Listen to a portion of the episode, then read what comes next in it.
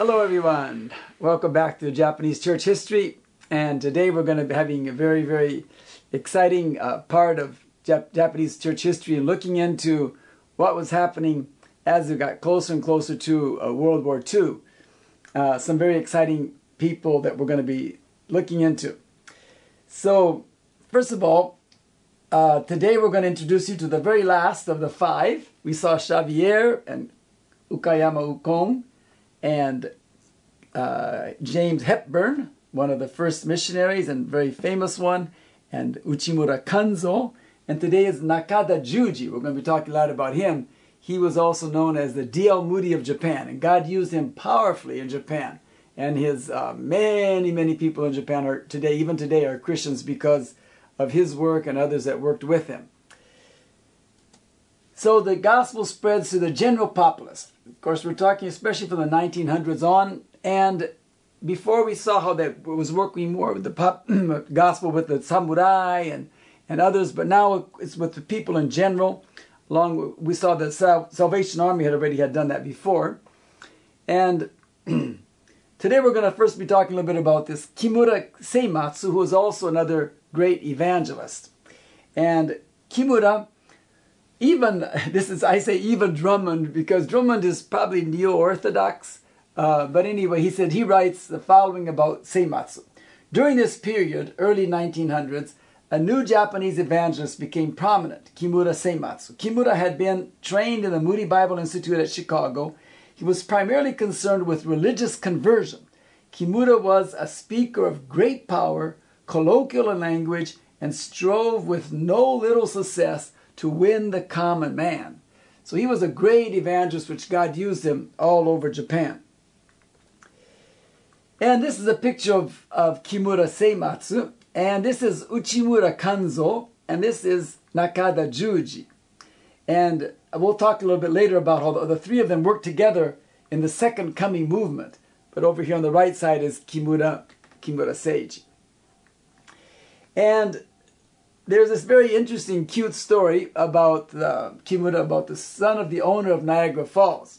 So Kimura had been asked to speak at a church, and uh, after you know they took him, of course, to go in Buffalo, New York, and so afterwards they had taken took, took him to see the Niagara Falls, and some American said to him something like, "You probably don't have such big waterfall in Japan, do you?"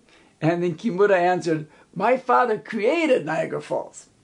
So he was an amazing evangelist. On his way back home, he had already studied before in the States and all. Uh, but anyway, on his way back home, he, he evangelized at a train stop with the same message, which appeared then in a Detroit newspaper, which proudly wrote, "This Japanese man, uh, the Jap, this Japanese man is the owner of Niagara Falls." So that made him famous, and so he began giving talks all over the U.S. about, the, and the topic was the son of the owner of Niagara, the son of the owner of Niagara. So that was the story of the true story about uh, Kimura Seimatsu. So for Bible distribution, sales doubled twice in 1905 and 1906, reaching a million copies in whole or part per year. So that was a very uh, significant part too about just how the Bible was being used more and more. Now we're going to be looking at the holiness movement, which uh, was started by Nakada Juji and especially Charles and Lettie Cowman, who also were used very much by God to help start the, the, the, holiness movement.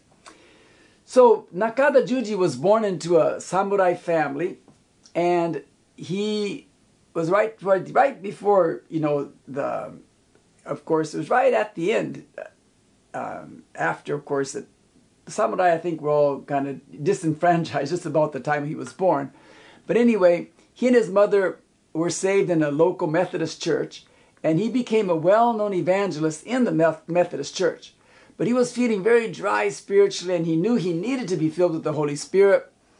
So he decided to go study in the States. He actually wrote to D.L. Moody, and D.L. Moody invited him to come to study at the Moody Bible Institute. And when he left, you know, he told his wife that if he didn't receive the infilling of the Holy Spirit, that he would come back and work as a dentist. And so he went to study at Moody Bible, and while he was there, he learned about the holiness movement. And through a book he read, and contact with others in the movement, he had a deeper experience with the Holy Spirit. And as a result, was very excited about going back to Japan. And the holiness movement is famous for this fourfold emphasis salvation, holiness, the second coming of Christ, and healing. And uh, actually, they call he called himself the Four Square Gospel. It's interesting because just about this time, the Four Square Gospel, the Four Square denomination was also being started in Los Angeles, but there was no connection. But it's interesting because the Four Square Gospel is the same four, except instead of holiness, it's the baptism of the Holy Spirit. But in holiness too, it was like a second work of the infilling of the Holy Spirit, which you know brought you sanctification, and they even a lot of them even believed in in, whole, in complete sanctification. But uh, but I think the emphasis on the Holy Spirit and on healing made a tremendous impact in Japan, and I think that was really used by God an awful lot. So Nakada wrote. Our purpose is simple to propagate the complete gospel, that is, the four square gospel salvation, holiness, the second coming of Christ, and the healing all over Japan. And he returned to Japan in 1898, so almost 1900, and after working again as an evangelist with the Methodists, then he left them and he began an independent work in 1900. And then in 1901, Charles and Lettie Cowman arrived. Actually, Lettie Cowman is famous for her book Streams in the Desert, a devotional book. And then about a year later, the, the Kilbourne family also joined them, and they together started the Tokyo Bible Institute with Nakada Juji, and Nakada Juji was the first president. And in the uh, in that hall where they had the Bible school, then during the daytime they would have um, Bible classes, and then at night they would have evangelistic meetings. And a lot of people were saved and there was really starting to things were starting to move. Together they formed the oriental missionary society and charles Cowman and his wife and Kilbournes were leading that. And it was a really an amazing movement that continued to grow. If you add up all the believers in the holiness related denominations today in japan probably it's the largest block of evangelicals in japan there's the emmanuel the holiness there's uh, Kyodai, and there's all these groups that are holiness related. And it's interesting because Nakada Juji was such an amazing evangelist that he would um, go all over the place. And in all his travels, he ended up uh, going also to Korea, was preaching there, and, and two young Korean men heard him, and they really felt the need to, they also wanted to have this deeper experience of, uh, with the Holy Spirit. And so they all of a sudden one day showed up at the Tokyo Bible Institute and they got trained and then uh, the Cowmans and others and sent them back to, to Korea. And that ended up being uh, the beginning of the holiness movement in Korea. And I was reading in another article that said that today uh, there are 3 million people, 3 million believers in the holiness movement in Korea. So that's amazing. And that went from Japan to Korea.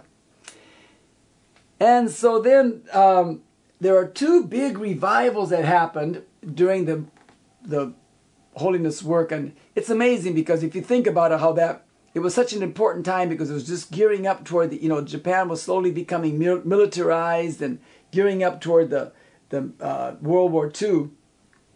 But the first big one uh, began in September of 1919 and lasted for about a year. And then during this time, the holiness movement from then on grew from 1,500 to 10,000 within 10 years. So that was really amazing growth for Japan. And one person explained what happened at this first revival. He wrote the following The Holy Spirit fell, and the congregation broke down in weeping. The altar and the pulpit were filled with weeping people, some surely saved, some cleansed. The congregation did not leave after hours, and those who left went outside to pray for repentance. So this, I think, was a real move of the Holy Spirit because of you know deep repentance, and then returned to the church. It was truly a Pentecostal scene with people falling down, dancing, and even jumping. I mean, I would have loved to have been there, but it's just an amazing revival, and it spread, you know, all over to other churches, and and they started having revival meetings all over Japan. So it was a real powerful movement. Here's a picture. I love this picture.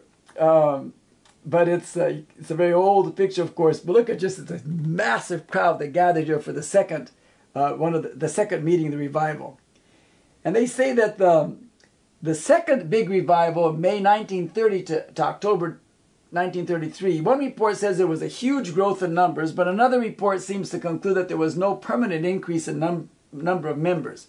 But I really believe that undoubtedly there were a lot of good that came out of it. That you know there would be a lot of of uh, uh, people that got prepared to, for all the persecution and all the pressure from the government that was going to be happening after that. But also the you know because of the militarism and everything that could have also influenced the fact that maybe of people of not of the numbers of non non Christians not getting saved so much at the time because the atmosphere, of course, was really changing about that time also. There's this very complicated problem of Nakada Juji's biblical interpretation. So Nakada Juji was an amazing guy, but toward the end of his life, maybe the last 20 years or 10, 15 years, he uh, began saying that Christ, he set a time that Christ would return within 10 years uh, from about 1920 and from about 1925 he increasingly began to emphasize especially interpretation of the bible that japan that japan this interpretation is saying that japan was the angel of, of revelation 7 2 and japan had a role of saving israel from the anti-semitic western nations. And nakada-san also then believed in the Japanese being descendants of Jews, that the thing, the whole idea of, of the you know of being descendants of the ten lost tribes, that there was a that they were uh, especially superior race, and a, and they had a divine calling to save Israel. This also may have been caused by his you know ultra nationalism because he had this idea that you know that um, Japan was like a special called you know chosen race and you know even of course that they were descendants of the Jews. And so this it's interesting though because because of all this thinking uh, this ultra nationalism he decided that that God was using this Japanese aggression unintentionally to fulfill his own purposes.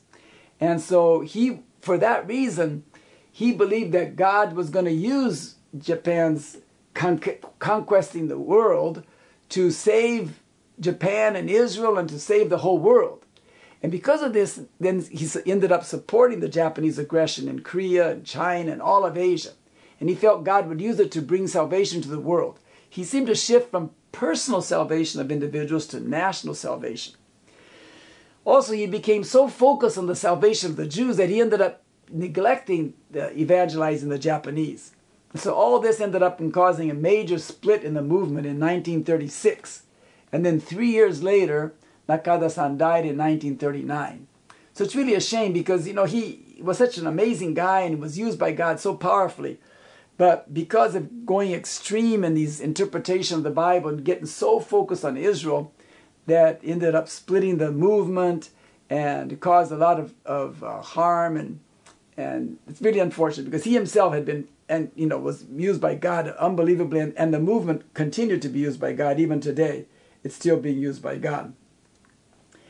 Then there was the Great Village campaign in the, uh, the, the Bible in every home by 1930, 1913 to 1918 in five years.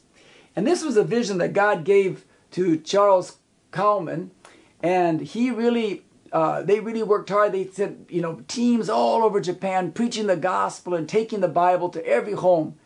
And this, so it, they actually managed to take it to all the Japanese homes, and it was about, at that time, the Japanese population was about 60 million people.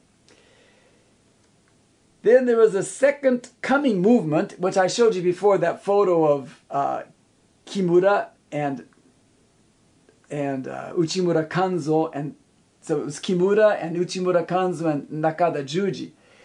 And you know, because maybe because partly of of the um, liberalism in, the, in, a lot of the mainline churches in Japan, the, the second coming of Christ wasn't taught much. So from 1918 to 1920, uh, these three men worked together with others, and they were preaching all over Japan. They would have huge crowds, sometimes up to like 2,000 people gathering and hearing these talks. And of course, it really gave uh, the, the holiness movement a lot of status to have someone like so well known like Uchimura Kanzo. And his daughter had died, and he really started really he's having a deep faith in that Jesus really was going to come back.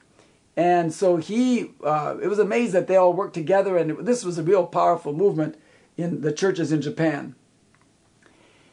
And then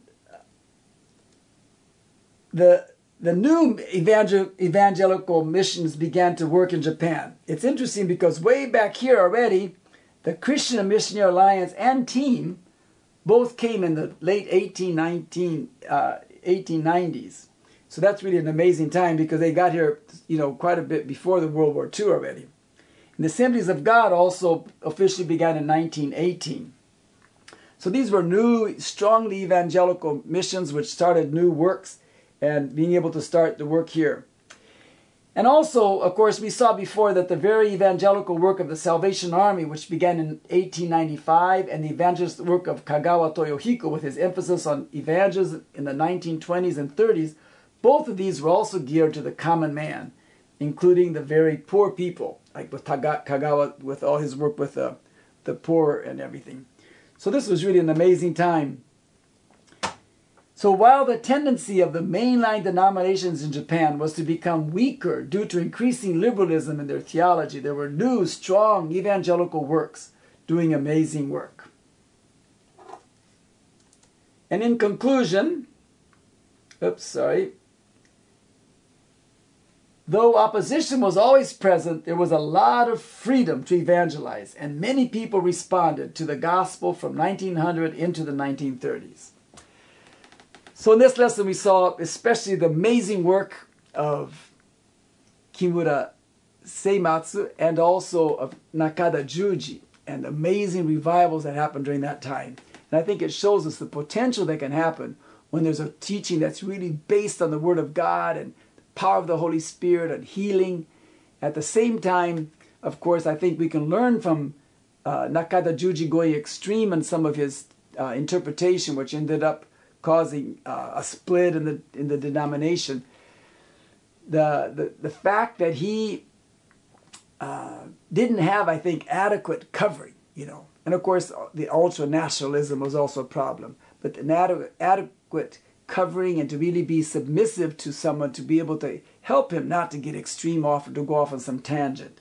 But he did use, he was used mightily by God, and he was a real man of God with sound, you know, really sound a, a heart to really love the Lord, and, and it was amazing evangelist. So let's learn from them and grow as we learn from their good points and bad points as well. God bless you.